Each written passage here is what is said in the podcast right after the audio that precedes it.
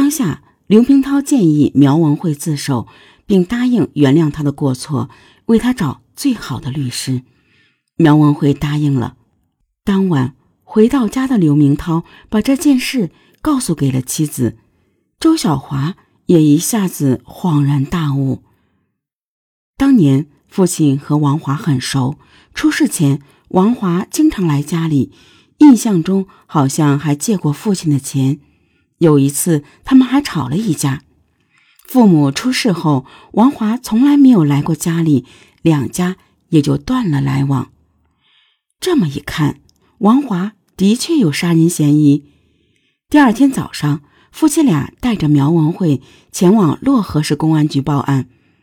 苗文慧的大量供述引起了当地警方的极大重视，他们立即成立了专案组，组织抓捕王向阳、王向东兄弟。不料狡猾的王向东兄弟俩已经闻风外逃，直到2013年1月4日，兄弟俩才在武汉落网。王向东、王向阳的供述和苗文慧的一致，王华的确是烧死周建宇夫妇的幕后主使。2014年1月6日，漯河市公安局对王华进行了抓捕。在铁的证据面前，王华很快招认了。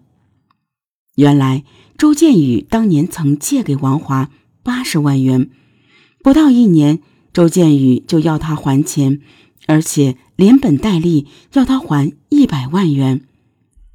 王华不同意，周建宇说再不还钱就到法院去告他。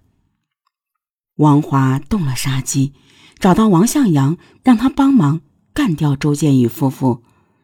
让刘明涛震惊的是，王华被抓时供认，纵火案发生后，警方曾将他视为重点嫌疑人，但后来因证据不足被释放。但是为何这个重要信息，刘明涛当年一无所知？干了放火杀人的勾当，警察一直没找上门来。事业越做越大的王华，内心却一直惶恐不安，以至于每年都要去少林寺住一段时间，烧香拜佛，祈求神灵保护自己。然而天网恢恢，疏而不漏，王华做梦也没想到，他根本都没见过也不知道的凶手之一苗文慧，会因为自己的家庭琐事把自己给供了出来。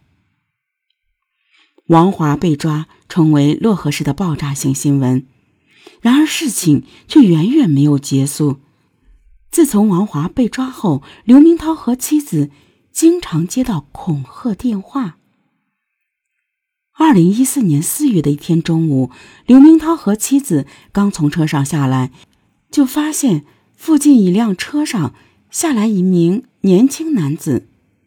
对方走到他们面前说：“刘明涛，周小华，给你们500万，能让你们住手吗？否则，有你们好看的。”来者是谁？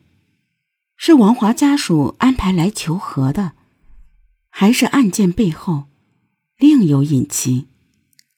刘明涛无法知道，但他无比清楚的是，一定会让王华和相关人员付出代价。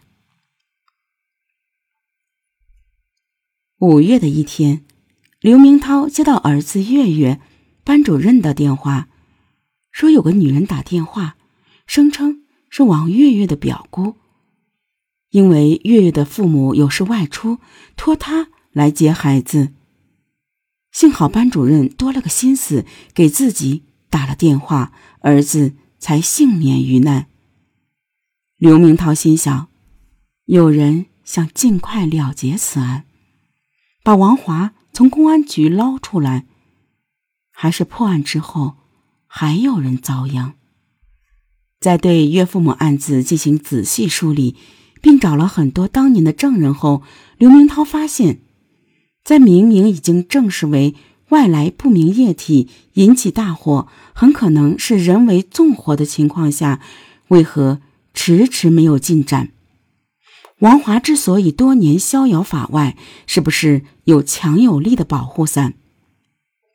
王向东称，当年警方找过他后，他曾打电话给王华，对方说他在公安局有人。联想到这些，刘明涛大胆猜测，当年负责此案的漯河市会员区公安分局副局长杨威、刑警大队副队长孙景言很可能脱不了干系。于是刘明涛以实名向漯河市检察院举报两人。检察院经过缜密调查后，于2014年8月将已经调任漯河市某区当纪检委书记的杨威、已经退休的孙景言抓获。经查明，当年周建宇夫妇被害后，王华其实已被列为重大嫌疑人之一，但因为王华给了两人巨额贿赂，两人便不再继续追究，企图将这起案子永远尘封起来。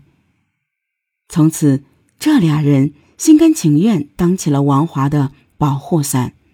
在他们的纵容下，王华团伙还犯了其他2起命案。王华被抓后，杨威和孙景言惶惶不可终日，他们和王华的家人商量，一定要想方设法不让刘明涛夫妇继续追究下去。谁知他俩机关算尽，反而引起了刘明涛的怀疑，并落入了法网。紧接着，杨威、孙景言、王华的10几个手下纷纷落网，刘明涛夫妇终于迎来了久违的宁静。